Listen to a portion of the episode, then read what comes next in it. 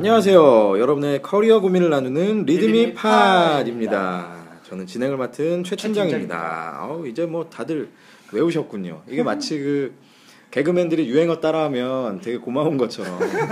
아니 맨날 똑같아서 그 우리 녹음하는 거 아니야. 그렇죠. 녹음하는 게 아니야. 하는 거라고. 그걸 알려주고 싶어서. 네. 남은 멘트를 계속 해볼까요? 리드미 팟은 리드미다 투데이에 게재된 어디라고요? 리드미다 투데이. 네, 오늘 목 상태가 좀 안 좋습니다. 리드미다 투데이에 게재된 에피소드를 소개하고 관련된 수다를 가감없이 나누는 팟캐스트 방송입니다. 편안한 수다를 위해서 각자의 본명은 공개되지 않습니다. 또한 특정 회사에 대한 적나라한 속 얘기들이 공개될 수 있음을 양해해 주시기 바랍니다. 자, 리드미 팟은 유튜브와 애플 팟캐스트 그리고 팟빵을 통해서 구독하실 수 있습니다. 많은 구독을 부탁드립니다. 자, 이곳은 역시나 강남 소재 리드미 사무실 한켠의 회의실입니다. 오늘이 사실 지금 저희 회의실이 4층에 있는데 오늘이 4층 녹음의 마지막 날이죠. 아, 그러게 말입니다. 네. 자, 오늘도 역시 저를 포함해서 네 분의 패널이 자리해 주셨습니다. 반갑습니다. 반갑습니다. 자, 언제나 그렇듯 한 주간 잘들 지내셨습니까? 아, 네. 이렇게 빡센 한 주가 없었습니다. 아이 참 진짜. 한 그저께 어저께 오늘까지 정신을 못 차리겠어요. 뭐 좀 일이 있어가지고 잠도 못 자고. 아, 왜들 이렇게 힘드셨어요, 다들? 그 저 같은 경우에는 이제 신사업이 하나 생겨가지고 그 검토 작업과 이제 법률적인 문제들을 이제 심각한 토론과 함께 내오려고. 그래서 그 사업을 하셔가지고 우리 부동산 문제 이 6층 이전에 대한 제가 충분히 네. 조언을 해드렸는데 잘 들으셨으라고 그러니까요. 생각합니다. 굉장히 날카로운 조언을. 네. 말도 안 되죠 그분. 네. 그러게 뭐 무슨 법이라고요? 임대차 보호법에 한 달 전에 통지를 해줘야 됨에도 불구하고 그렇지 않았기 때문에. 자, 406호 사장님. 네. 들으시죠? 정비 사장님.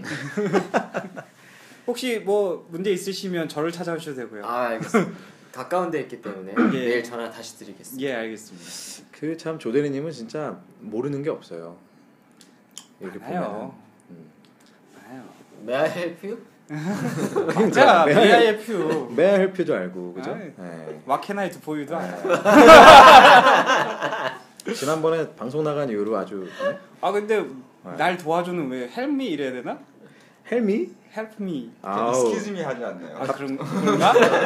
갑자기 또 발음을 막 먹으시네. Help me? Help me? 자, 오늘 에피소드는 말이죠. 지난번에 저희가 수능 끝난 날, 그렇죠? 예, 수능이 끝나던 날 저희가 대학이냐 학과냐 이런 주제로 한번 올렸었는데 그거에 어떻게 보면 좀 연장선상입니다. 예. 그때 그 당시에 그 리드미 팟이 물론 에피소드 자체도 그렇지만 리드미 팟 자체가 무려 유튜브만 기준으로 그렇죠? 유튜브만 기준으로 해도 한 440여 건? 450건 정도의 조회를 기록했고 그만큼 아마 여기저기서 많이들 들으시면서 또 카카오 채널에는 굉장히 뜨거운 막 그 댓글 전쟁이 있었어요. 토론이. 뜨거운 감자였죠. 그렇죠. 학과다 뭐 개소리 마라 과 저 대학이다 뭐 이러면서 뭐 문과는 대학이고 이과는 학과다. 네. 뭔 소리냐 뭐 이러면서 굉장히 그 격렬한 댓글 전쟁이 있었는데 자 그래서 저희가 한 번 더 준비했습니다. 네. 좋은 대학이 과연 필요하냐? 네. 대학이 정말 꿈을 이루는데 필요하냐? 이런 주제, 네. 이런 주제로. 올라온 에피소드를 저희가 오늘 한번 소개해드리고 관련된 수다를 뜨거운 수다를 역시나 이어서 한번 나눠보겠습니다. 자, 오늘 에피소드는 지인터님이 한번 소개해주시죠. 네, 제가 소개하겠습니다. 일단 제목이 좋은 대학 안 가도 잘 먹고 잘 산다 인데요. 이제 안에 내용 읽어보겠습니다. 나는 중학교를 자퇴하고 검정고시를 봤다. 그리고 뒤늦게 수능 공부도 했지만 전문대도 아닌 직업 전문 학교에 가게 됐다. 좋은 대학을 나온 것도 아니고 그렇다고 토익 토플을 잘하는 것도 아니고 그냥 나는 내가 하고 싶은 것만 하는 황소 고집이었다. 이런 내가 다들 어떻게 보일까? 철없는 나이, 거리를 두어야 할 여자분이군요. 아마 대부분의 사람들이 나를 부정적으로 볼 것이다. 아, 하지만 나는 지금 나의 삶이 후회스럽지도 원망스럽지도 않다. 아, 왜냐면 나는 지금 내가 하고 싶은 일을 하면서 살고 있으니까. 아, 솔직히 어느 대학을 나왔냐고 물어보면 스스로 창피함을 느낄 때가 많았다. 아, 그렇지만 나는 내가 하고 싶은 게 어떤 것인지, 무엇을 하며 먹고 살 것인지 꿈과 진로가 확고한 사람이었다. 나는 나중에 캄보디아에 가서 건물을 짓고 1층에는 플라워 카페, 2층에는 공방, 3층은 내 집, 지하 1층은 파티룸으로 만들고 살 거야. 내 꿈에 맞는 일들을 찾기 시작하자 나는 남들과 조금 다른 길을 걷고 있었다. 현재 22살인 나. 굉장히 어리네요. 22살? 관심 있을 때? 아니, 관심 있을 때. 내가 보기엔 당신도 어리잖아. 이거 여자친구도 듣고 있지 않나요? 듣고 있습니다. 아침에는 꽃을 만지는 플라워 아티스트, 낮에는 아이들을 열심히 가르치는 선생님, 오후에는 내가 하고 싶은 파티를 만들어서 파티하는 파티 플래너, 밤에는 클럽 목탁원에서 멋진 파티를 만들어가고 있는 기획실에 소속되어 있다. 이렇게 보면 어떤가? 중학교 자퇴생의 직업학교 나온 여자가 이 모든 일을 하고 있다는 게 믿기지 않겠지만 여러분도 가능하다는 것.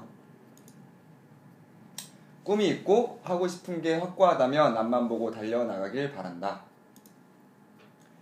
잠깐 멈춰도 좋고 천천히 가도 좋지만 꿈 없이는 달려나가지 말기를. 나는 여전히 어렸을 때의 꿈을 향해 달려가고 있다. 무엇보다 내가 하고 싶은 게 무엇인지 잘 생각해 보길. 그게 여러분들의 가장 소중한 꿈이니까. 이 본 컨텐츠는 이채연, 채니님의 에피소드를 바탕으로 제작되었다고 합니다. 네, 이채연, 채니님의 에피소드였습니다. 좋은 대학 안 가도 잘 먹고 잘 산다. 정말 오늘 너무 죄송한데요. 제가 목 상태가 안 좋아서 아마 가끔 할 텐데 요거를 하다 보니까 드는 생각이 마치 하품처럼 아마 요 청취자 중에 제가 할 때마다 본인도 하는 분 왠지 요거 들으면 나도 한번 해야 될 것 같아. 지금 저 하고 싶어요. 그죠? 왠지 그죠? 하품. 시원해질 것 같고 갑자기 가다듬어야 괜히 되고. 나도 막 가다듬어야 될 것 같고. 굉장히 죄송한 말씀을 드리면서, 자, 이게 결국은 좋은 대학 안 가도 내가 꿈 이룰 수 있고, 그죠? 내가 좋아하는 일을 할 수 있다, 이런 주제인데, 예. 이런 주제 하면은 뭐 역시 우리는 아주 대명사 있지 않습니까? 무슨 소리냐 이런 식의 반응을 할 우리 조대리님. 아이고. 네, 어떻게 생각하세요? 어떻게 생각하세요? 네. 좋은 대학 안 가도 잘 먹고 잘 살 순 있어요. 저는 항상 이런 말을 해요. 제가 이제 뭐 아는 친구들이나 아니면 동생들을 만날 때 이 대학이라는 게 당신의 그 미래를 보장해주진 않지만 당신의 미래 선택권에게 보장은 해준다. 그러니까 대학을 가든 안 가든 그건 본인 선택이지만 갔을 경우에 많은 선택지를 주어지게 할 수 있다라고 얘기를 해줘요. 그러니까 소위 말하면 선택지가 더 많아진다. 그렇죠. 좋은 대학 가서도 저거 할 수 있고요. 좋은 대학 안 가서도 저거 할 수 있다면 나 같으면 좋은 대학을 가서 하라 이거지. 예. 그런 의미에서. 네, 그런 의미에서 조금 잘 먹고 잘 살, 물론 잘 먹고 잘 살 수 있어요. 근데 그게 몇 명이냐 이거죠. 네. 혹시 지인턴님은 네. 주변에 아직 대학생이니까 네. 대학을 거의 포기하다시피 하고 뭔가 딴 일을 하는 분이 있어요? 많죠. 되게 많은데. 많아요? 네. 그게 많아요? 나는 대학을 다니다가 나는 그냥 있을 줄 알았는데 되게 많아요? 대학을 다니다가 자퇴한 애들도 꽤 많아요. 선배들 뭐예요? 지금 아는 형은 이제 UN 쪽에 관심이 있어가지고 아예 그쪽 공부를 하시고 계신 걸로 알고 있고 네. 그 밖에 이제 다른 사람들은 음악하는 사람들이 굉장히 많아요. 아 음악. 네. 음악으로 성공하면은 뭐 잘 먹고 잘 살 수는 있죠. 네. 성공하면 성공하세요. 막 표정이 보이지 않습니까? 여러분? 네. 근데 보면은 막 기존에 되게 상위권 대학을 다니고 있던 애들이. 저도 이제 그쪽 학교를 가고 싶었었는데 못 갔던 학교들이 있었는데 그런 애들이 한 2-3년 다니다가 졸업 한 1년 냅두고서는 갑자기 그냥 자퇴해버리고 음악 완전 하는 애들도 있고 아. 그러니까 저는 약간 보험이 있어야 된다는 주의라서 약간 납득이 안 되는 부분이긴 해요. 내 말이 그 비슷한 생각이네. 예. 내 말이. 대표님은 어떻게 생각하세요? 저도 좀 그런 생각은 해요. 그러니까 나이대마다 조금씩 다르기는 한데 저건 맞는 것 같아요. 그 대학을 좋은 대학을 가게 되면 대학을 가라랑은 다른 얘기인 거고요. 가려면 가능하면 좀 더 좋은 학교를 가라. 왜냐하면 그게 확률적으로 조금 더 유리할 수 있다라는 거죠. 사실 확률적으로는 놓고 보면. 근데 좋은 대학을 나왔을 때 사회에서도 그만큼 성공하냐가 정광 비례는 아닌 것 같아요. 그냥 확률이 그렇죠. 조금 더 높을 뿐이기는 한 거고. 그런데 여기서 이제 이걸 대학이라는 걸로 일반화 시켜버리면 이건 좀 반대. 이렇게 얘기하면 좀 그렇지만 정말로 우리가 조금 세게 얘기해서 잘 이름을 못 들어본 대학을 갈 바에는 차라리 저분이 굉장히 현명한 선택이었다라는 거죠.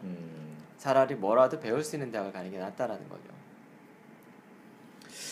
그런데 이제 저분의 그 제목도 보면 좋은 대학 안 가도 네. 잘 먹고 잘 산다. 그러니까 좋은 대학을 안 가야만 잘 먹고 잘 산다가 아니잖아요. 좋은 대학을 안 가도 그러니까 뭐 그렇죠. 가도 되고 안 가도 되고 사실 이분의 핵심은 어떻게 보면 이제 잘 먹고 잘 산다에 더 있는 것 같고 그렇죠. 행복하게 살 수 있다 뭐 이런 뜻으로 이제 보이는데 저는 이제 이런 생각을 해봐요. 제가 이제 얼마 전에 아이가 나왔으니까 아이가 예쁘죠. 그렇죠. 예뻐 죽겠죠. 근데 내 인생은 이제 이미 뭐 거의 그렇죠? 네. 지금 이제 뭐 40대에 들어서 뭐 별로 이렇게 변수가 없다라고 치고 내 아이에게 과연 어떤 길을 내가 얘기해 줄 거냐. 그럼 너는 야 너 진짜 좋은 데가 안 간대 상관없어 이렇게 얘기해 줄 수 있을까? 아니면 막상 그게 일종의 진실의 순간이라고 그러잖아요. 우리가 모멘트 오브 트루스라고. MOT에 딱 다다르면 내가 과연 진짜 뭐라고 할까? 이 생각을 해보는데 저는 아직까지는 솔직히 대학을 안 가도 돼. 라고 얘기하고 싶어요. 사실. 그러니까 아까 그 진터님이 얘기하신 게 그러니까 뭐 조대님도 비슷한 얘기하셨지만 자 이를테면 그러면 뭐 이적이라는 가수나 그렇죠? 장기하라는 가수는 서울대를 갔기 때문에 가수를 했냐 하면 그건 아니잖아요. 근데 저건 있죠. 서울대였기 때문에 사실 주목받았던 건 사실이에요. 근데 주목은 받지만 롱런은 못한단 말이에요. 아니 그런데 다른 얘기인 거지. 주목 자체를 못 받고 지는 사람이 많으니까. 예. 사실 그렇죠. 비슷한 실력이나 비슷하다라고 얘기를 하는 게 사실 되게 좀 애매할 수는 있긴 합니다만은 그 후광 효과를 처음에 주목받기 자체가 얼마나 힘든데요. 무섭죠. 사실 그 옛날에 제가 조금 그래도 좀 자주 들었던 가수 중에 유엔이라는 가수가 있습니다. 유엔 알죠.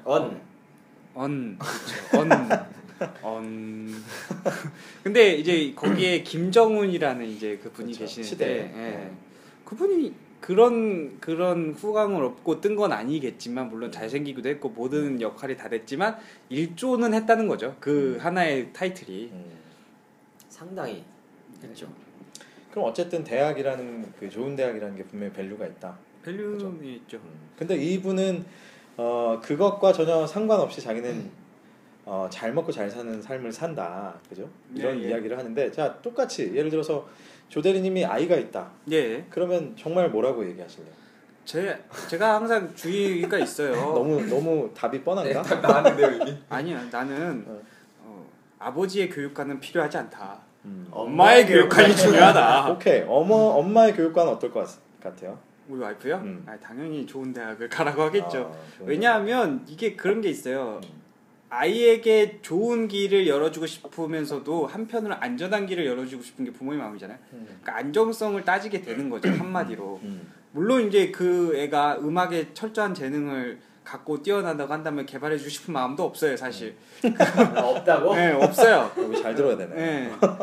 그런 게 뭐 아무리 철저한 재능이 있다고 한들 그게 그 사람을 한정지을 수 있냐? 아니요. 그거는 자기가 대학을 가서도 충분히 발휘할 수 있는 기회가 있어요. 그런 재능이 있는 애라면.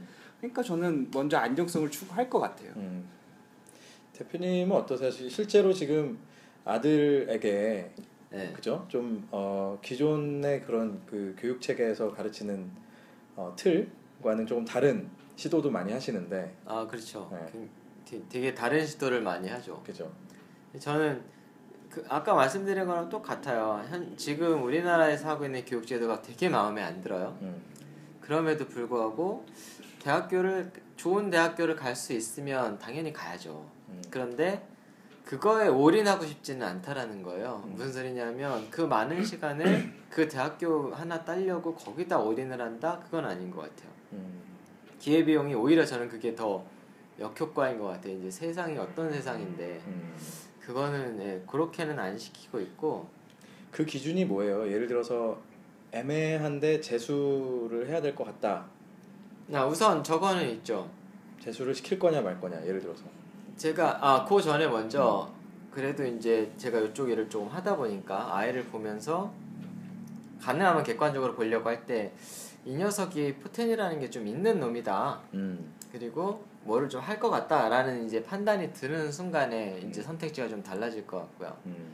공부라는 걸로도 꽤 해볼 수 있을 것 같다라고 생각이 되면 또 얘기가 좀 달라질 것 같고 몇 가지 이제 판단 기준들을 가지고서 이제 움직이려고 하는 거죠.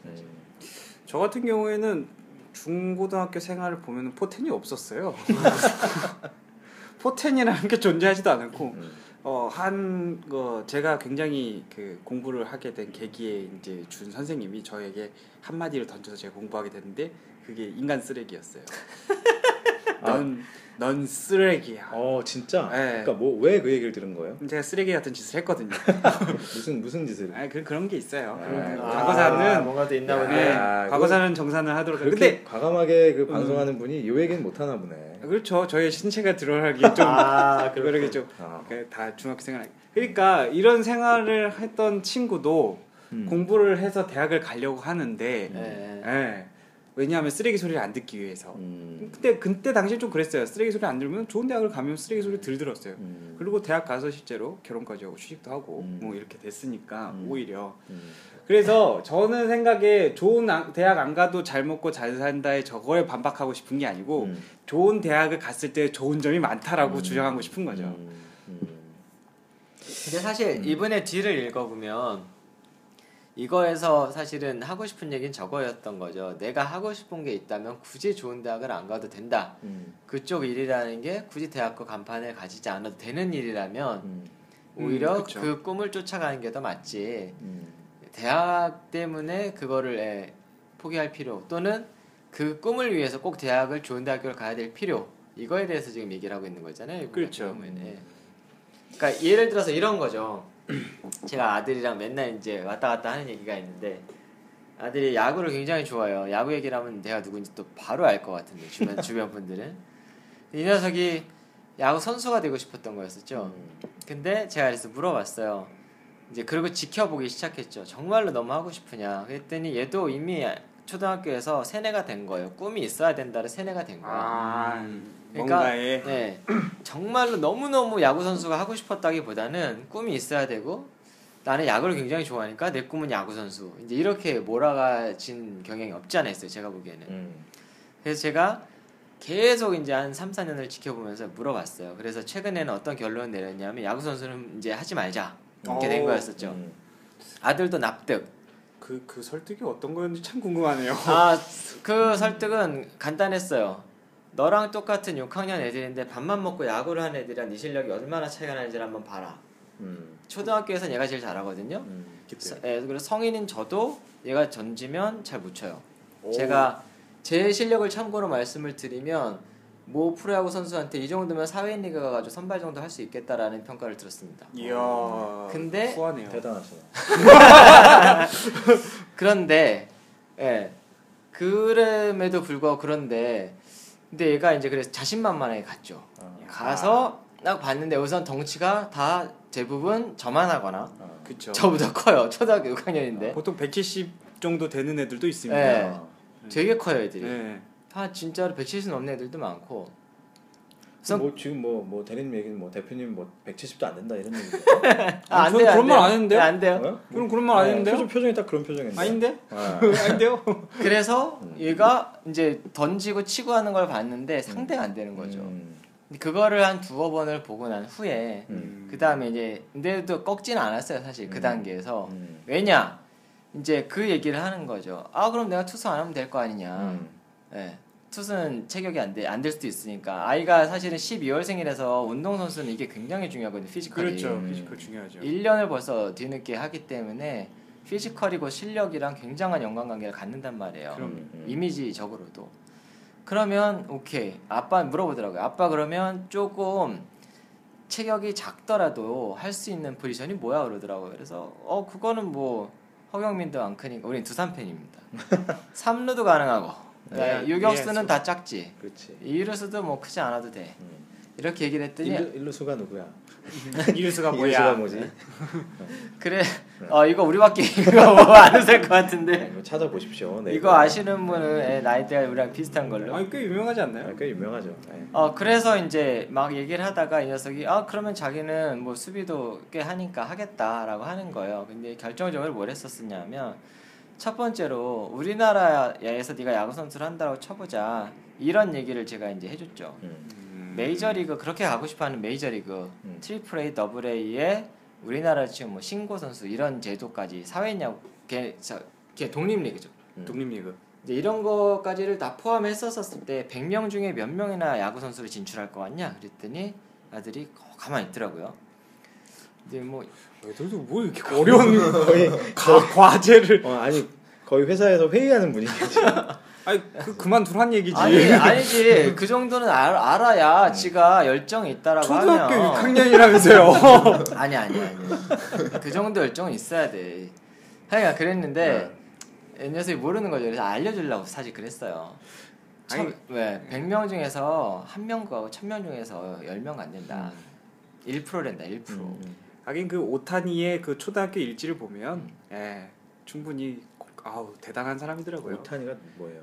오타니 쇼헤이를 모른단 말이에요? 일본 최고의 양타를 하고 있는 투수와 타자를 하고 있는. 투수는 160 던지고 타자도 뭐 심심한데 이번에 타자 내볼까 뭐 이런 거죠. 그리고 3할 치고 막 그런 미친 X가 있어요. 제가 A매치 외에는 별 관심이 없어가지고 스포츠에. A매치도 나왔는데 A매치 나서 우리나라 박살을 냈죠. A매치 축구. 축구만. 그래서 죄송합니다. 네. 이제 그러면 1%인 거잖아요. 근데 이제 여기서 또 재밌는 얘기가, 우리나라 몇 퍼센트일 거 같냐 그랬더니 이제 메이저리가 1%니까 우리나라는 사실 훨씬 더 어려울 수도 있는 거잖아요. 왜냐면 미국은 리그도 많고 팀도 많고. 그렇죠. 선수로 활동할 수 있는 구간이 많죠.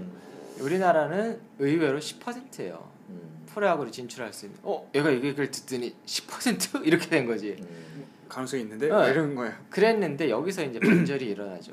미국에서는 나머지 99% 애들이 다른 걸 하면서 먹고 살 수가 있단 말이에요. 근데 우리나라는 10% 안에 못 들면 90% 애들은 바보가 돼요. 왜? 우리나라의 특히 선출 애들은 5학년 때부터 애들을 공부를 안 시킵니다. 맞아요. 거의 안 시켜요. 중학교 되면 아예 놔요. 근데 문제는 뭐냐면 중고등학교 때 애들 투수는 애들 어깨가 나가고 그럼 뭐 하려는 거예요? 타자하면 되죠. 이렇게 말하면 바보가 되겠죠? 가능은 하죠. 네, 가능은 하죠. 토미전 수술하고 타자하든지. 나성범 같은 경우도 그러니까. 이렇게 말하기엔 좀 그런 문제가 있고, 저도 야구 좋아하는 팬이라. 네, 그래서 이제 그런 얘기들을 하면서 제가 강연은 안 했어요. 강연은 안 하고, 우리 근데 이제 그건 얘기했죠. 야구는 놓지 말자. 네가 이렇게 하고 싶으면.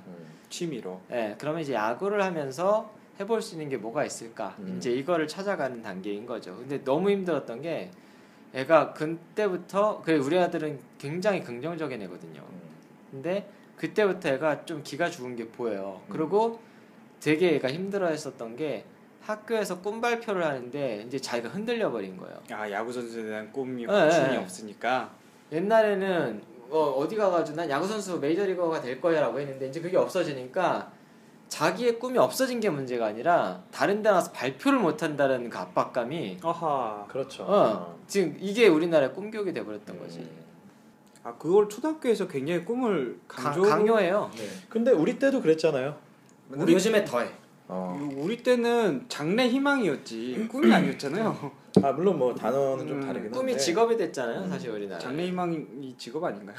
장래 희망이 직업이죠. 근데 제가 하고 싶은 얘기는 그게 아니라 그러니까 우리가 꿈 얘기를 하는데 이걸 직업이랑 연결을 바로 시켜버린다는 거예요. 그러니까 애들 머릿속에는 꿈이라는 게 뭐 딴 게 아니라 그냥 직업이 돼버린 거지. 장래희망이 돼버린 거지. 그러니까 어렸을 때 그 구시대적인 게 지금도 그냥 그대로 가고 있다는 거죠. 그렇죠. 꿈이 직업이냐, 직업이 꿈이냐. 요게 네. 또 사실 또 우리가 귀한 에피소드가 하나 따로 그쵸? 있죠. 실은. 네. 요게 자연스럽게 꿈 얘기와 대학 얘기가 섞여 있는데 또 우리가 다음번에 한번 꿈과 직업에 대한 얘기를 그렇죠, 한번 집중적으로 예. 또 한번 해볼 수 있을 것 같아요. 오늘은 이제 대학 얘기를 한번 다시 또 돌아가 보면 좋은 대학을 안 나와도 또 이제 이분처럼 성공한 사례들도 많이 있잖아요. 사실 이제 제가 지금 있는 회사에는 잠깐만 근데 팀장님은 좋은 학교잖아요. 아 저는 그래서 제 얘기는 안 하려고요. 아 하세요. 아 저는 왜냐면 하십시오. 저는 아마 다른 에피소드 제가 정반대 에피소드 써야 될 것 같은데 네. 좋은 대학을 나왔다고 잘 먹고 잘 사는 건 아니다. 아. 이걸 쓰고 싶어요. 좋은 대학교를 나오면 좀 더 잘 먹고 잘 살 수 있다. 뭐 이런 건가요? 그걸 잘 모르겠더라. 뭐 이런 에피소드를 네, 쓰고 싶은데 퀘스천 마크. 그렇죠. 그러게. 아 왜냐하면 처음 들으시는 분들을 위해서 이번 서울대요. 재수없죠. 아, 서울대. 뭐 어차피 뭐 내가 누군지 모르니까. 네, 심지어 서울대인데 뭐라는 줄 알아요? 자기는 공부 안 했대. 그리고 재수 없이 갔대요. 재수 없이 막 공부 한참 안 했는데 어느 순간 재수 없이 가셨죠? 정신을 내가 좀 차렸는데 아 공부를 해야 되겠구나. 그래서 간 게 서울대래. 아니, 이런 거죠. 그래서 공부를 했대니까요. 아 정신을 차리고 이런 식이야. 아 정말. 9월까지 정석을 놓으셨대. 그러니까 나름 열심히 했어요. 정석이 뭔지 안 하는데? 정석 아직도 하지 않아요. 요즘 그래요? 저 때까지는 했었어요. 그 홍성대 맞습니다. 전주 상산고. 그렇죠. 항상 그 강의를 너무 많이 하셔가지고 성대가 빨개서 홍성대. 강의를 할 때 약간 느낌 강의를 하지 않잖아요. 웃을 뻔했어. 좋은 학교 나와도 아재 개그 한다는 거. 웃을 뻔했어. 아, 그러니까. 맞다. 까먹고 있었어. 그죠? 그러니까 수학 세계 랭킹 1위 아니야. 아하. 대단하신 분이죠. 네, 수학 세계 랭킹 1위. 우리는 항상 그분을 디스할 때 일본 책 뺏겨 왔다고 말하는데 그러니까. 그분 입장에서 굉장히 스트레스 받는 일이에요, 그게. 거의 뭐 아마 성경책 다음으로 제일 많이 팔린 책이 아닐까 싶은데. 평생 먹고 살죠. 근데 저는 그거 중학교 1학년 때부터 안 봤기 때문에 정석이라는 책을 본 적이 없어요. 그러니까 수학 포기, 그죠? 네. 슈퍼맨. 네. 나는 포기는 안 했는데 그냥.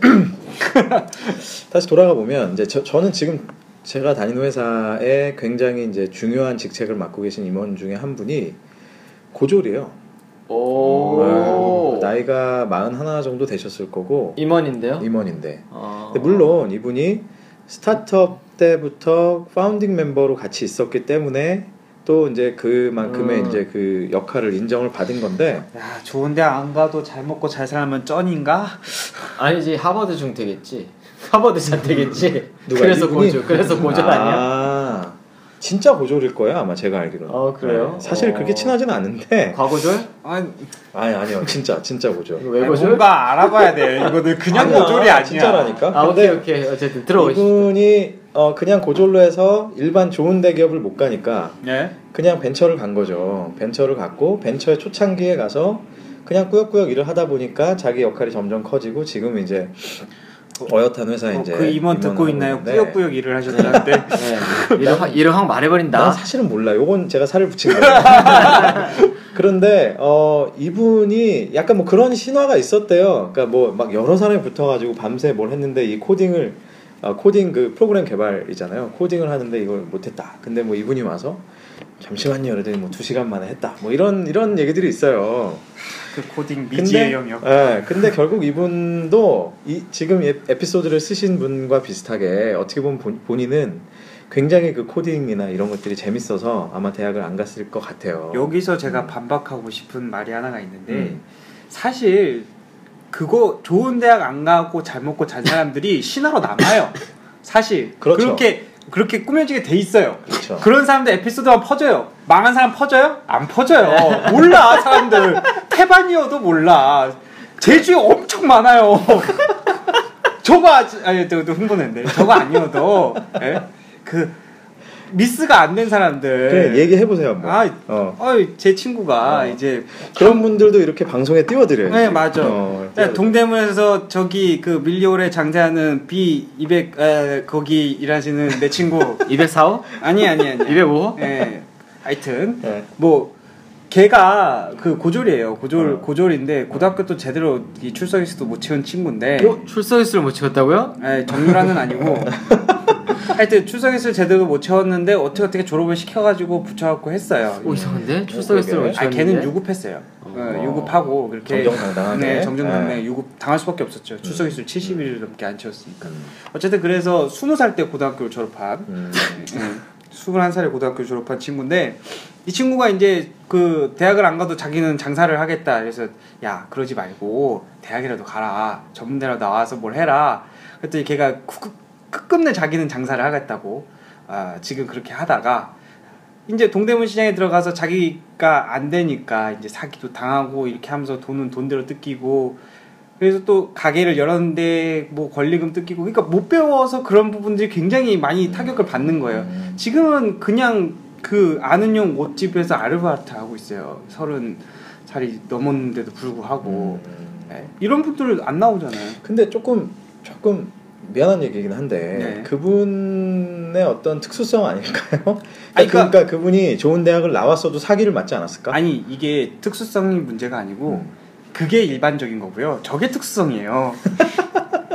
여기서 저게라고 하면 에피소드를 쓰신 그 케이스. 예. 저게 그게 저런 케이스가 저게는 저런 케이스. 저런 분이 굉장히 특수하고 굉장히 잘된 케이스지. 우리는 다 잘된 케이스만 보는 거예요. 좋은 대학 나온 사람은 이미 좋은 대학 나온 게 잘된 케이스잖아요. 그러니까 그게 되는 거죠. 근데 뭐 사실은 뭐 좋은 대학 나오고 뭐 사시도 되고 뭐 검사되고 예, 예. 뭐 그래서 뭐 우병우 되고 이런 거 아니겠습니까? 그거 뭐 가르쳐서 뭐해? 그다음에 거기 아니 그러면 그 사람한테 막 저기 굽실거리는 검사들 뭐 다 공부 잘하고 좋은 대학 나오는 사람들인데 그래도 잘 먹고 잘 살잖아요. 아이 뭘 잘 살아요? 잘 살죠. 나도 넥슨에 좀 땅 좀 팔고 싶다. 나도 그런 땅 좀. 웃자고 하는 얘긴데 물론 그래요. 사실 여러 가지 케이스가 있는 것 같아요. 네. 근데 이제 저 글을 보시는 분들이 과연 어떤 포인트에서 마음이 움직여지느냐 저는 사실 이제 그게 좀 궁금한데 그 제가 봤을 때는 그 약간 그 저런 예능 쪽이라고 좀 표현할게요. 뭐 이분이 지금 잘하시고 계시지만 예능 쪽에 있으신 분들은 솔직히 그쪽으로 끼가 뛰어나지 않으면 사실상 안 나가는 게 더 그쪽 방향을 안 나가는 게 더 자신에게 이득이 돼요. 자 지금 여기서 이제 지인턴이 껴들 때가 됐는데 이분 또 지금 예, 비슷한 준비를 하고 있기도 하고 또 크루가 또 됐다고 하십니다. 뭔지 아세요? 크루요? 네, 몰라 무식해서 늙어가지고 몰라.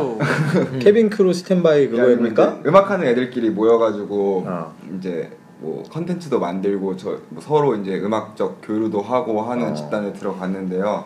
아 이분 할 말 많으시겠네요. 그러니까 지금 딱 지켜보게 네가 뭘 알아 예슬이 그래. 지금 딱 그러는 거 아니야 지금? 아니, 뭐야 우리 괜히 얘기했네. 네. 얘기해봐요. 근데 보면은 뭘 알아 지금? 일단은 그렇게 막 집중적으로 시작을 하려고 마음 먹은 애들은 그냥 객관적으로 봤을 때 다 뛰어나요. 그러니까 뛰어난 사람이 되게 많아요. 되게 많아요? 예. 그 뛰어나다라는 게 무슨 게 당신의 눈높이 또는 당신의 실력이 어느 정도인지를 알아야 우선 다른 사람들 다 죽여버려야 될 거 아니에요. 다 조용히 하고 있어. 근데 이게 그거를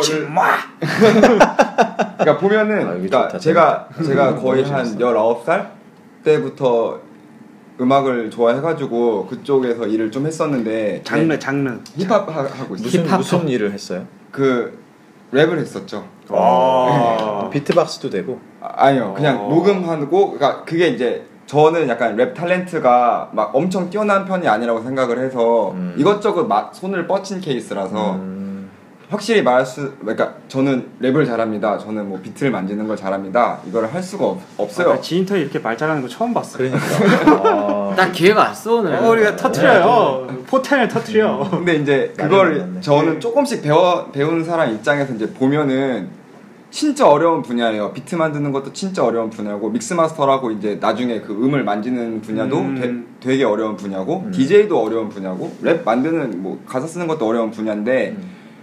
제 기준으로 저는 못하는 편은 아니거든요. 네. 제 주변에 그 크루나 아니면 다른 크루 애들이나 아니면은 다른 막 공연장에서 보는 애들을 보면은 되게 잘해요. 엄청 잘해요. 얘는 이걸로 쭉 가도 먹고 살 수는 있겠다는데 그 약간 발화라고 해야 되나요? 한번 빵 터지는 게 있어야 이제 그 자리에서 그게 서울대 아니야? 근데 실제로 그 공연이나 아니면 랩하는 애들 보면은 서울대 연구대 애들이 되게 많아요. 아.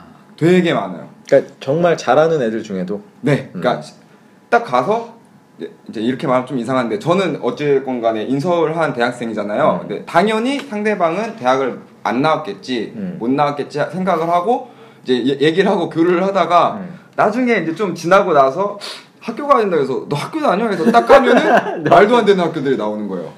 진짜로. 말도 안 되는 학교는 어디 있는 건가? 그러니까 제가 생각하는 것보다 그러니까 저보다 위죠. 그러니까 제 얼굴을 봐선 저 대학이 절대 들어갈 수 없는 대학인데. 그렇죠, 그렇죠. 하는 짓도 그렇고. 찌질할 것 같았는데. 머리에서 막 냄새 나고 막 그런. 그러니까 맨날 막 뭐 대부분 다 반지하를 살아요. 또 음악하는 애들은 싸게 하려고 두세 명씩 묶어가지고 그렇게 하는데 나중에 까고 보면은 되게 막 한 10등 안에 드는 대학교 되게 좋은 과 이런 애들이 되게 많거든요. 나는 처음에 음악하는 애들이 왜 반지하에 사는지에 대해서 돈이 없어서 그래서 배고파서 그런가 이런 줄 알았더니. 어차피 잠만 잘지 반지하면 그때예요. 맞아요. 걔네들 2층 살 수 있는 돈이 있는 애들에도 불구하고 그냥 그 돈으로 딴짓을 하겠다는 거지. 장기를 사죠. 그리고 또 하나는 뭐냐면 음악인들이 보통 올빼미예요. 그렇죠. 낮에 자기에는 반지하가 좋아. 어두침침하고 어쨌든 그런 이유들이 있더라고요. 맞아요. 저도 음악해서 친구들 몇 명이 있는데 아무튼 그래서 그런 걸 봤을 때 진짜 그냥 탤런트적으로는 뛰어난 사람들이 너무 많아요. 그냥 그 계기가 없다 뿐이지. 그러면 결국은 그 계기는 대학이다? 그게 약간 더 주목을 받는 경우가 많아요. 그런 케이스가 뭐가 있어요? 그래서 그런 친구들이 뜬 케이스가? 버벌진트? 아니 왜 버벌진트가 서울대요? 네. 그러니까 래퍼들이 그냥 얘는 래퍼야, 얘는 랩을 좀 잘하고 공연을 좀 많이 하는 애야 라고 하는 것보다 얘는 어디 학교 무슨 과를 다니는데 랩 공연도 주최를 한대 하면은 이제 약간 집중도가 더 쏠리는 경우. 자, 그럼 이렇게 한번 보시죠. 방금 얘기한 거에서 자 요즘에 잘 나가는 래퍼 랭킹을 한번 해보고 얘네가 어느 학교 나왔나 한번 볼까요? BY는 어디 나왔나요? BY는 고졸 아니야? 네, 고졸로 알고. 아니 지금 정확히... 뭐 대학을 나와서 잘하는 친구는 아니지. 잘하는 분들 중에. 그 버벌진트 분이 이제 제일 대학이나 버벌진트가 그런 레벨인가? 몰라요 저는 사실. 버벌진트 굉장히 레벨 높은 엄청 높습니다. 그렇죠. 하이한 수입 부분에서는 거의 뭐 수익을 떠나서 그냥 힙합 문화를 가지고 온 인물 중에 한 명일 수도 있어요. 거의 1세대잖아요 사실. 그래요? 붐을 일으키는. 그렇죠. 그분도 있고. 왜 1세대는 저기 아니야? 타이거 JK 아니야? 뭐 그쪽이 1세대라면 그러니까 그 시대예요. 주석보다 빨리 한 1.5세대 정도. 네, 1.5세대 정도. 저런 큰 타이거가 1세대지. 2세대? 막 그쯤인데 예, 버벌 진짜 그쯤에 먼저 데뷔를 했었죠. 그래요? 엄청 오래 전에 했었어요. 그때가 무브먼트 시절 그때 오버클래스 쪽이죠. 예. 자 그러면 이 얘기도 한번 얘기를 해볼게요. 그럼 이제 지인턴께서 얘네들 실력이 굉장히 좋다라고 했을 때 네. 지인턴이 생각하는 대중적인 인기를 끌면서도 실력이 좋은 사람이 누가 있을까요? 제가 생각하는 거요? 네. 당신이 생각하는 그래야 그 기준을 보면서 이 정도가 잘하는. 단적으로 봐도 지금 솔직히 제일 핫하고 막 음원 내면은 어느 정도 랭크에 올라가는 회사가 AOMG거든요. 네. 근데 거기에서 프로듀싱을 주축으로 맡는 사람이 그레이예요. 네. 그분도 이제 홍대 출신이시고 또 꽤 상위 학과시고 그 다음에 로코 같은 경우에도 홍대거든요. 그러니까 그 두 분은 이제 홍대에 서울캠에서 이제 힙합 동아리 하시면서 음악을 시작하신 분들이라서 대학 수준이 다 어느 정도 되세요. 그러니까 그걸 약간 제가 이제 직접 대화를 해본 건 아닌데 그분들도 약간 저랑 같은 생각이 아니었을까 하는 건 있죠. 일단은 대학을 먼저 가놓고 어떻게 될지 모르니까 깔아놓고 그 다음에 하고 싶은 걸 해서 이쪽에서 내가 만약에 탤런트를 펼칠 수 있는 판이 만들어지면은 갈아탈 수 있게. 자 그럼 이제 여기서 이제 힙합은 뭐 그렇다고 그러면 힙합 쪽에서 고졸 출신 유명한 사람은 없나요? 도끼는 중졸 초졸. 그럼 게임 끝났네. 그렇죠. 도끼 하나로 게임 끝난 거 아니야? 도끼 거기 뭐 누구야 걔 이거 하는 애. 네? 덕화요 지금? 네. 제가 알기로는 덕화 대학 나온 걸로 알고. 가톨릭 대학교 나왔어요. 네, 아마. 그분이. 괜찮잖아요 가톨릭 대학이면. 아니 뭐 나쁘다는 얘기가 아니고 그분이. 그러니까 힙합퍼들이 그런 학력들을 갖고 있다. 의외로 고학력들이 많아요. 의외로 고학력들이 꽤 있고요. 자매주도 뭐 한양대 경영이고. 근데 도끼 한 방에 게임 끝난 것 같은데. 도끼는 사실 좀 제가 뭐 모르겠지만 그냥 단순히 그 위키를 뒤져봤을 때의 기준으로 보면 그분이 굉장히 그 힙합의 그 뭐랄까 엘리트 코스라 그래야 되나? 약간 그런 분 아닌가요? 그쵸. 그러니까 어렸을 때부터 그쪽 분야에서 계속 몸을 담고 있으니까 솔직히 그냥 아무것도 모르는 사람도 한 분야만 한 10년 15년 파면은 어느 정도 레벨이 올라가는 것처럼 물론 탤런트도 있었겠지만 그 한 기간이 오래 있으니까. 그래서 이름이 도끼인 거야? 아 그거는 그냥 어렸을 때 제가 인터뷰를 살짝 봤었는데 뭐 어렸을 때 정하는 거라서 하나만 패니까. 어 그럴 수도 있을 것 같아요. 뭐 금도끼냐 은도끼냐. 하여튼 뭐 여의도 트레뉴 빌딩에 그 일리오네어 그 레코드 기가 있거든요. 그렇죠. 아 제가 그쪽 부동산을 살짝 알아봤는데 꽤나 합니다. 어 트레뉴 1층에 가면 또 맛집이 하나가 있는데. 뭐가 있습니까? 네 거기 그 호랭이 뭐 불 저 하도 저건가 그 숯불구이 집이 하나 있어요. 이런 건 그냥 편집이 됐으면 좋겠어요. 알아서 할겠죠. 근데 이제 얘기를 듣다 보니까 네. 결국은 이거예요. 탤런트가 있으면 그쵸. 좋은 학교 나오든 뭐 어떻게 보면 그죠? 근데 약간 나오든. 학교가 힘을 실어주는 그러니까, 경우는 그러니까 힘을 실어줄 수 있고 부스터가 된다. 그리고 또 이분도 제가 보기에 지금 이 에피소드를 쓰신 분도 본인이 하고 싶은 뭔가가 막 피가 끓는 게 있으니까 사실 대학도 접고 뭐 이렇게 하신 건데 아니 대학은 가셨어요. 남과 다른 대학을 간 거지. 아 대학을 가셨나요? 전문학교를 가셨죠. 그런 건데 대학은 아니구나 전문학교가. 예. 그러면 사실은 진짜 고민은 우리가 탤런트가 있는 분들이 아닌 것 같아요. 그렇죠. 제가 말한 것도 그런 거예요. 오히려 그죠? 일반적인 사람. 일반적인 상황에서 과연 진짜 좋은 대학을 안 가도 잘 먹고 잘 살 수 있을까? 근데 이거를 잘 먹고 잘 산다는 기준을 좀 바꿔보면은 좀 그것도 일맥상통할 수 있는 얘기가 있는데 제가 이제 어떤 그 수업을 들으면서 강사에게 이런 말을 들은 적이 있어요. 니네가 불행한 이유는 욕심과 노력의 차이 때문이다라고 얘기를 한 적이 있어요. 니네가 욕심은 많은데 노력을 안 하면 그 갭만큼 너네가 불행한 거고. 네? 욕심을 줄여서 노력을 안 하면 그 욕심 안 줄인 만큼 너네가 그 안에서 살기 때문에 행복하다. 만약에 그 욕심이 넘친다면 너는 노력을 해야 된다. 라고 얘기를 해주신 분이 계신데 그게 맞죠. 네. 그게 저 얘기랑 조금 같은 얘기 아닐까. 일반적인 상황에서 그 자신들이 행복하게 살고 있으면 욕심을 줄여서 자신의 수준에 맞춰서 이렇게 살면 행복하게 살 수 있겠죠. 근데 그게 잘 사냐? 이건 좀 기준이 좀 다른 것 같아서 갑자기 이 친구 생각이 나는데요. 원래 이 친구 얘기를 하겠지라고 생각을 안 했었는데 얘기를 흘러가다 보니까 그냥 그 굉장히 평범한 제 친구예요. 제 친구고 이 친구는 이제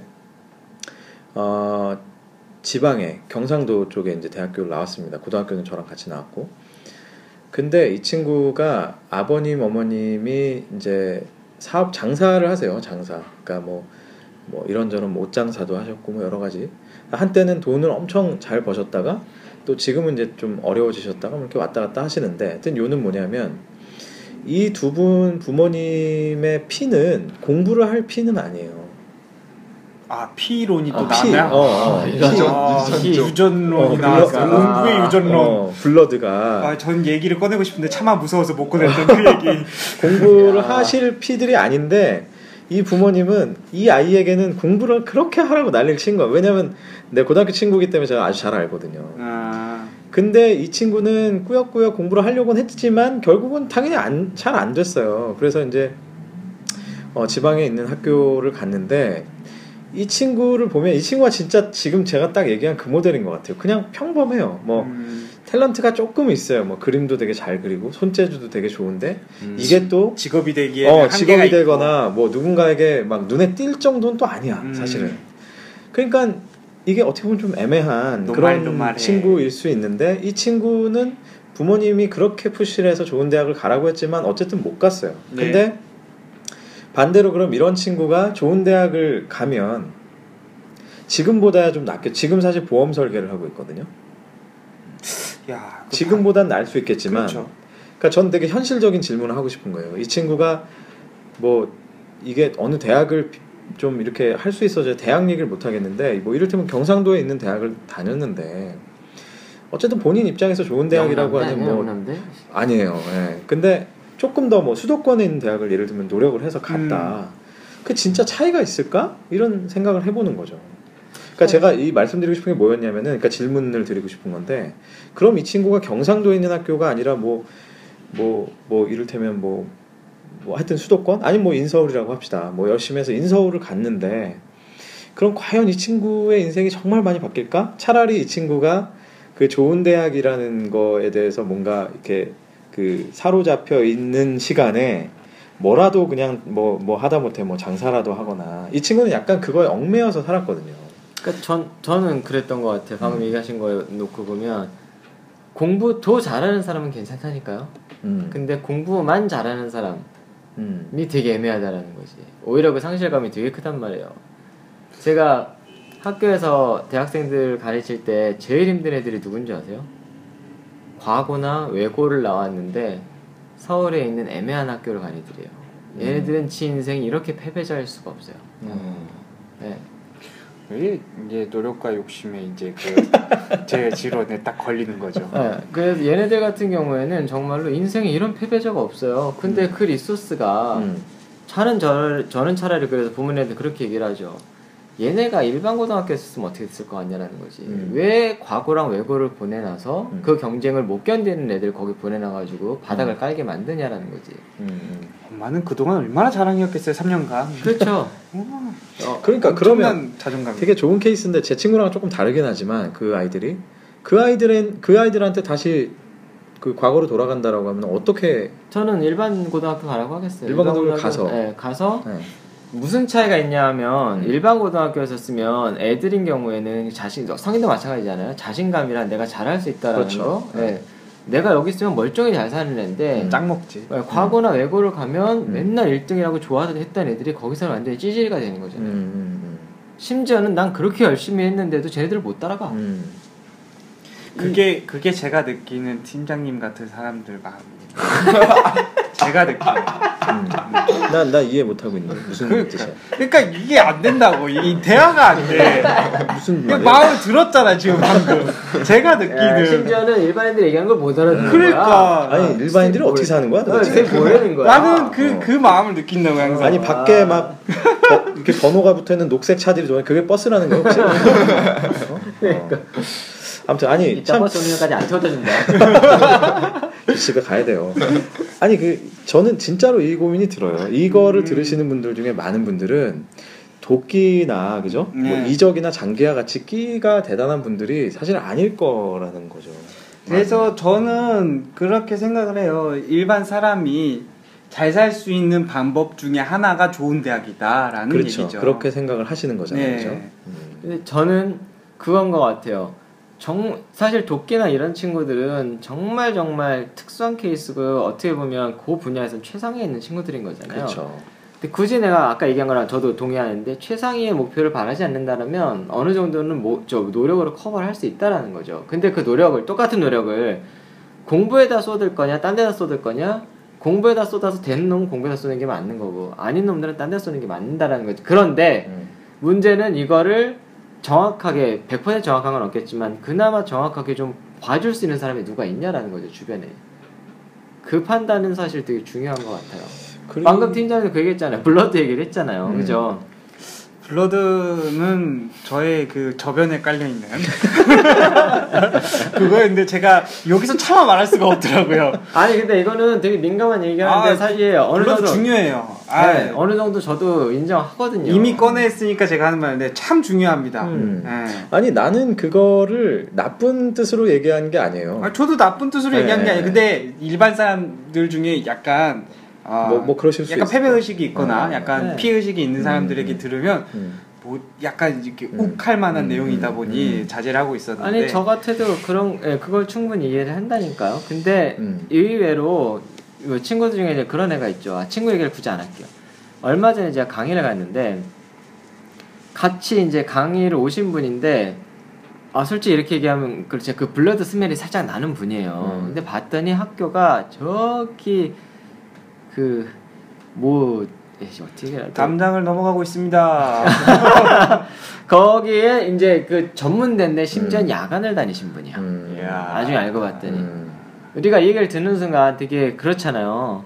근데 이 사람 여기 왜 왔을까? 그래서 뭐 열심히 먹고 살면 잘 된다라는 얘기를 해주겠지 라고 했는데 한 방에 다 죽여버렸어.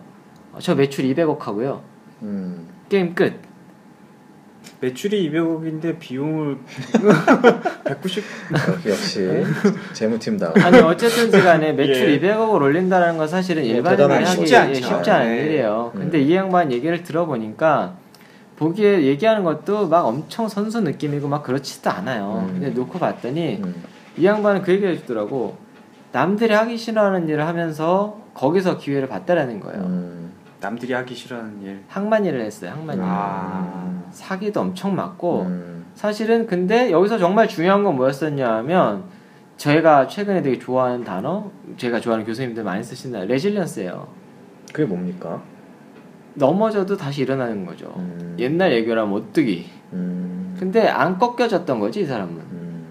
그리고 그걸 계속 잡았던 거예요. 그거를 얼마 전에 그리치라는 책으로 아 그리치 어떤 교수가 또 냈죠. 그리치도 있었고.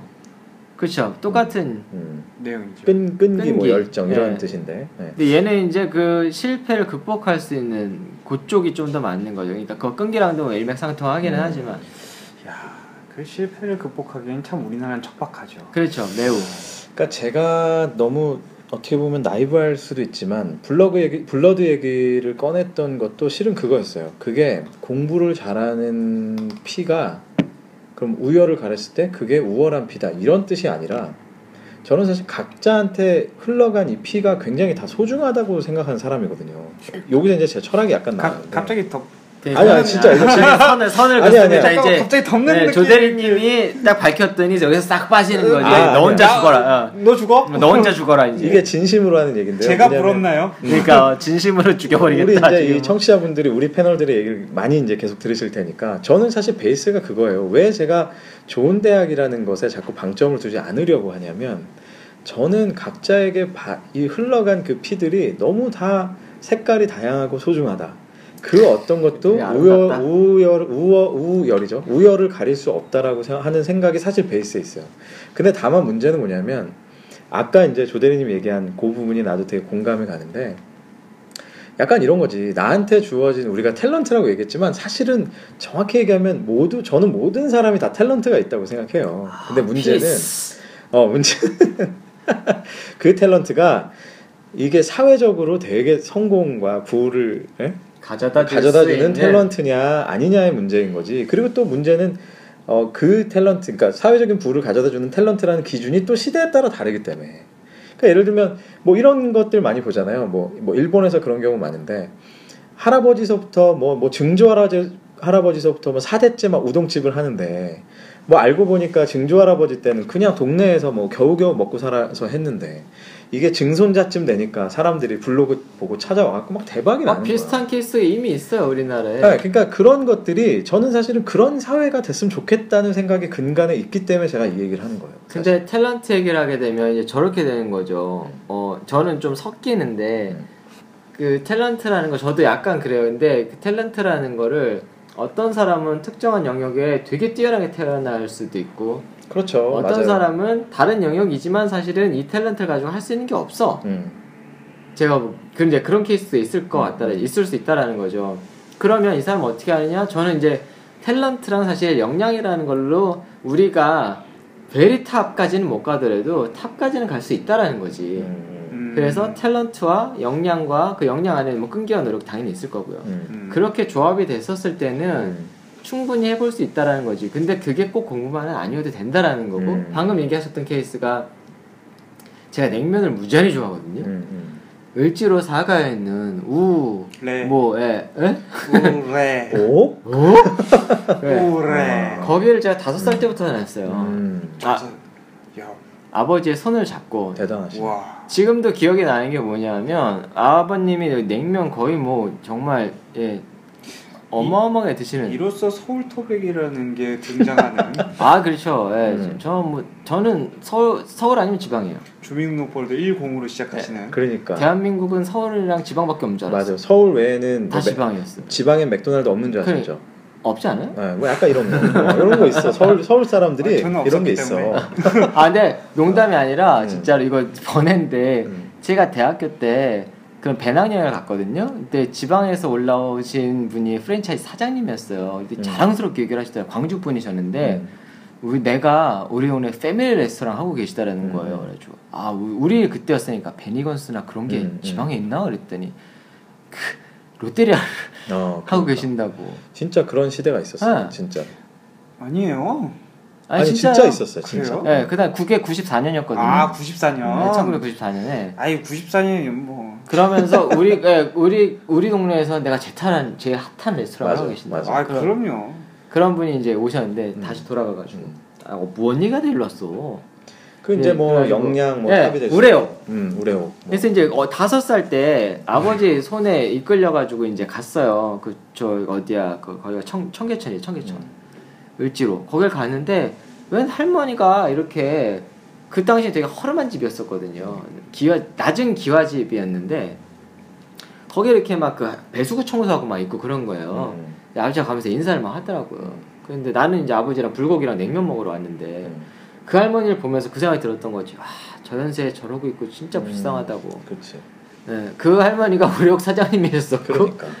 그 할머니가 지금 아마 제가 생각에는 우레옥의 하루의 매출이 암만 못해도 몇 억은 될 거예요. 하루 매출이요? 일 매출이요. 예. 냉면 안에 10,000원이잖아요. 10,000원인데 몇 그릇 팔 것 같아요? 하루에 못해도 1,000그릇은 팔걸요? 하긴 뭐 냉면 먹는데 3분 정도면 충분하니까. 예, 하루에 1,000그릇은 팔 거예요. 근데 우레옥 오는 사람들의 특징이 뭐냐면 불고기를 먹어. 대부분 저녁에는. 그렇죠. 예, 그... 불고기가 1인분에 38,000원이에요. 오, 굉장히 세네요. 비싸. 네. 거기 굉장히 비싸요. 아니 그 비싼 데를 5살 때부터 가셨습니다. 그 당시에는 안 그랬지. 어느 순간부터 갑자기 우레옥이 고급 음식적으로 변형색을 한 거예요. 아니 그러니까 그렇게 된다니까 진짜. 가업이 네. 어느 순간 깜짝 놀랐다니까. 네, 이 가업 얘기를 하니까 제 아는 형이 생각이 났는데 제 아는 형이 지금 회계사예요. 회계사인데 이분 집이 부산에서 굉장히 큰 고깃집을 하고 계세요. 근데 서울에 있는 여자를 만난 거야.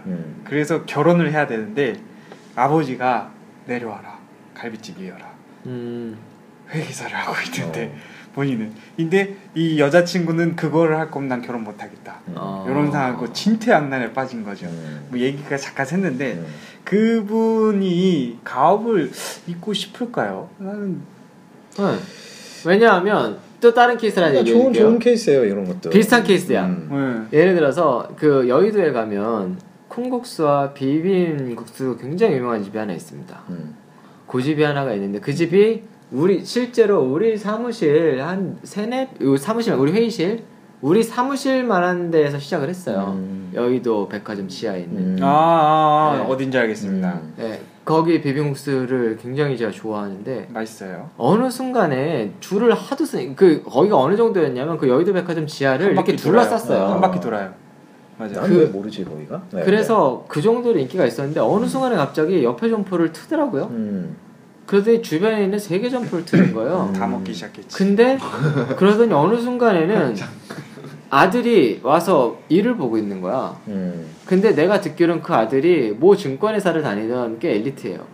좋은 학교를 나와서. 근데 주판 돌려보니까 이게 더 낫거든. 거의 막 크리코노 그 저그가 크리코노리는 막듯이 막 촉촉촉촉 뭔 소리인지 몰라. 난 프로토스밖에 몰라. 그래서 지나봐. 테란밖에 몰라. 저그가 어떻게 하는지 모르니까 지나봐. 그 항상 그 지피지기면 100점불 그러니까 테라는 어떻게든 막겠는데 저거는 못 막겠어. 하여간 뭐 그런 케이스. 그런 케이스. 네, 저 같아도 사실은 요즘에 드는 생각에 오히려 그런 케이스 생각보다 되게 많더라라는 거죠. 아니, 그때 그 저는 되게 아깝다고 생각해요. 왜냐면 그분이 그 좀 괜찮은 대학도 나오셨고 네, 거기다 괜찮은 학과를 나오셔서 회계사까지 하셨는데. 굳이 그걸 포기하고 가야 되나라는 생각이 들더라고요. 스트레스 많이 받을 수도 있죠. 엄청 스트레스 받아요. 특히나 결혼이라는 문제가 달려있기 때문에. 근데 그 갈비집이 정말로 이제 뭐 맛집이 될 수 있는지. 갈비집은 유명해. 정말 부산에서 유명합니다. 해운대 갈비? 아니요. 해운대 남서갈비? 원천장에 있는데. 원천장에? 네. 굉장히 유명한 집이에요. 근데 나 같으면은 가업을 하겠어. 나도 하겠어. 저도. 들쓰라겠어. 회계사 뭐 얼마나 뭐 그렇다고. 네? 아니 자기는 열심히 공부해서 됐는데 난 아깝더라고 내가 못 돼서. 아, 못 가진 거에 대한 부러움이에요. 아무튼 뭐 본인이 행복한 길을 선택하는 그렇죠. 게 뭐 제일 좋은 거긴 한데, 그러니까 그런 길을 선택함에 있어서 좋은 대학이 정말 필요하냐 아니냐 이런 것도 아니, 역시. 근데 제가 말한 사람이 만약에 좋은 대학을 안 가고 회계사를 선택지가 없었다면 당연히 그걸 선택해서 잘 먹고 잘 살았겠죠. 근데 사실 저는 지금 그 원래 참고 있던 얘기 중에 하나인데 그것도 있어요. 이거 왜냐면 이것도 뭐 괜히 또 이제 저한테 화살이 올까봐 그렇긴 한데, 좋은 대학을 가면 대신에 또 포기를 더 못하는 것도 있어요. 네, 맞아요. 맞아요. 그래서 결과적으로는 내가 원하는 걸 더 못할 수도 네, 있어요. 맞아요, 맞아요. 그러니까 예를 들면 이분이 여기 얘기했지만 아침에 플로리스트로 살고 점심에 아이들을 가르치, 아이들을 뭘 가르치시는 거죠? 이건 잘 모르겠네요. 공방이니까. 뭐 아 공방에서 가르치고 거, 예. 저녁 때는 클럽에서 뭐 이런 기획 일을 한다. 근데 진짜로 좋은 학교를 가잖아요. 그런 길을 못 가요. 왜냐면 주변에 어떤 그쵸. 두 개는 포기해야죠. 기대와 또 스스로가 가진 어떤 또 뭐랄까 프라이드? 뭐 그게 꼭 프라이드가 아니더라도 약간 좀 뭐랄까 아까운 느낌? 야 내가 그래도 여기까지 이렇게 쭉 올라왔는데 실제로 제 바로 옆에 저랑 이제 친한 비즈니스 같이 하시는 분이 동생이 그 지방에서 천재수를 듣던 사람이래요. 오. 그래서 서울대 법대를 갔어. 법대를 갔는데 갑자기 자기는 의사가 하고 싶은데 부모님들이 아 그렇게 뭐야 이렇게 피묻히지 말고 법 공부를 해라. 점수가 나오니까 이제 법대를 간 거예요. 왜냐하면 그 당시에 법대가 훨씬 높았거든. 네. 피 안 볼 수 있는데 네. 영상학과 가면. 그래서 갔어. 갔는데 사시 공부를 하는데 안 되는 거예요. 아. 자기가 이 법 이거랑 안 맞는 사람인데. 아하. 그래서 지금 뭐 하고 있는지 알아요? 학원에 선생님 하고 있어요.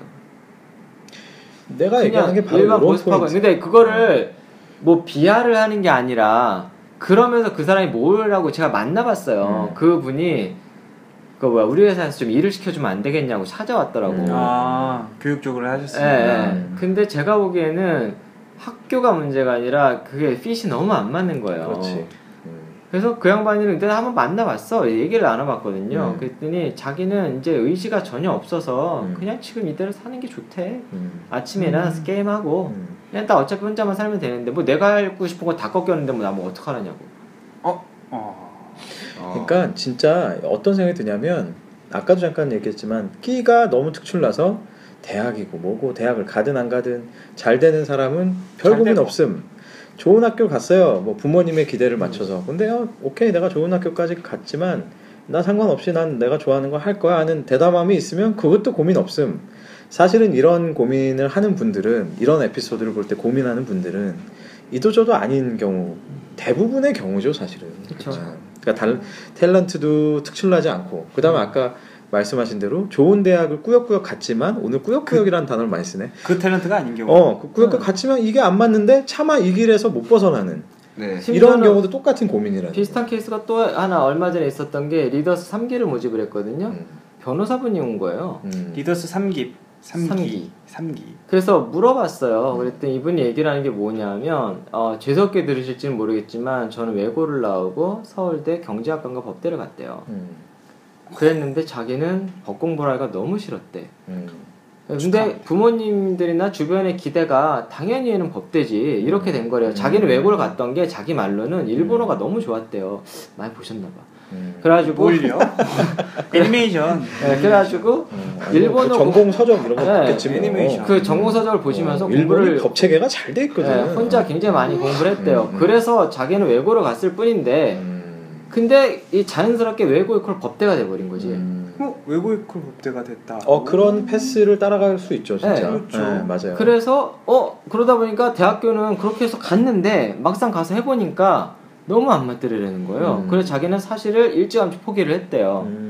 근데 결국에 웃긴 건 뭐냐면 뜻하지 않게 지금 법전을 가가지고.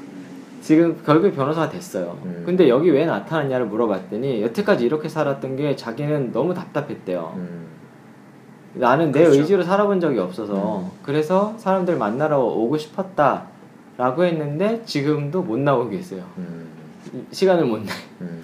그쵸, 변호사는 시간이 없죠. 그런 경우도 있고요. 그러니까 사실은 어쨌든 이 고민이라는 거는 지금 이제 여기서 에피소드를 주신 분만 해도 사실은 굉장히 이제 행복하게, 과감하게, 대담하게 걸어가신 분들이고, 그렇지 못한 많은 분들에게 어찌 보면 이제 이런 여러 가지 시각들 중에 하나가 분명히 또 용기를 드릴 수 있지 않을까, 이런 또 생각을 해보게 됩니다. 네. 오늘 에피소드를 마무리하면서 사실 요 주제는 제가 느끼기로는 오늘 이제 비록 그 시간 관계상 이쯤에서 마무리를 하지만, 네, 자연스럽게 사실 아까 그 행복하지 않은 변호사의 얘기, 뭐 행복하지 않은 학원 선생의 얘기, 혹은 뭐 애매하게 살고 있는 제 친구 보험 설계사의 얘기 등등을 조합을 해보면 결국은 탤런트도 명확하지 않고 또 자신의 길을 향한 대담함이 없는 경우에 과연 내가 꿈이라는 걸 어떻게 가져갈 거냐, 꿈이라는 게 도대체 뭐고 이걸 어떻게 가져가야 되는지에 대한 주제로 자연스럽게 넘어갈 것 같아요. 그래서 그렇죠. 이 얘기는 우리가 다음 주제, 다음 시간으로 바로 이어서 한번 말씀을 나누도록 하겠습니다. 아, 그런 한 줄평씩 거예요 또. 당연하죠. 아... 그래서 여기까지는 한 줄평을 한번 하고 넘어가야죠. 네. 맨날 당하면서도 맨날 준비를 안 해. 이거 어떻게? 자, 오늘 뭐 힙합퍼로서의 그 아주 멋진 모습을 보여준 우리 진터님. 어떠세요? 오늘 진짜 많은 얘기가 나와서 사실 약간 좀 중구난방하긴 했지만, 그죠? 그거를 라임을 하면서 랩을 이거는 제가 매번 이제 군대에서부터 얘기했던 건데, 잘하면 본전이고 못하면은 망하는 거예요. 내가 비트박스 깔아줄게. 아니요. 북치기 박치기. 이미 한 줄평을 다른 걸 생각하는 게 있어서. 아니, 그럼 하시죠. 아무거나 해, 아무거나. 북치기 박치기 어떻게 할 거야? 북치기 박치기. 스니운. 저는 선택은 과감하게로 생각을 했습니다. 선택은 과감하게. 네. 하고 싶은 걸 과감하게 선택을 하든지, 아니면은 대학 때문에 하고 싶은 걸 과감하게 포기를 하든지. 어쨌든 과감한 선택이 10년을 후회 없는 선택이 될 것 같다. 그렇습니다. 이런 얘기. 대리님 어떠세요? 저는 이렇게 한마디를 드리고 싶네요. 좋은 대학이 당신의 선택지를 넓혀줄 수 있습니다. 아, 한결같은. 네. 하지만 뭐 이런 거 없어요? 네? 하지만 뭐 이런 거 아니야. 벌써 사실이니까. 아, 벌써 끝이야. 수미 쌍관. 괜찮네. 네. 답답하네. 대표님 어떠세요? 저도 사실은 해보고 싶은 얘기는 연결인데, 저는 역량 얘기를 여기서 하고 싶어요. 그러니까 기본적으로 우리가 바라볼 수 있는 정도의 수준, 일반적인 수준은 우리의 노력과 그 노력으로 인해서 되는 경험, 그게 합쳐진 역량으로 어느 정도 커버가 가능하다 라는 얘기를 하고 싶습니다.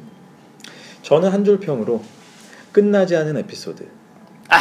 이거 줘봐. 지는 다 기억하고 있어서 지 혼자 멋있는 얘기하고. 이게 뭐야? 칠대님 안 나와. 지는이랑 나왔어. 내가 다음에는 그럼 나부터 할게요. 오케이. 그러니까 이거 맨날 당하면서 생각을 안 하고 오는 거야 나는.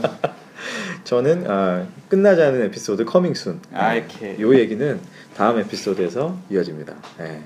자, 오늘 진짜 많은 얘기들, 그죠? 아는 친구들 얘기, 많은 얘기 나누느라고 아마 막 정신 없으셨을 텐데, 다음 에피소드까지 좀 기다려주시고요. 다음 에피소드까지 들으시면 훨씬 더 재밌고 명쾌한 얘기들이 아마 마음속에 남으실 거라고 생각합니다. 이번 주도 많은 도움이 되셨을 거라고 기대를 하고요. 다음 주에 이어서 한번 수다를 떨어보겠습니다. 여러분 감사합니다. 감사합니다.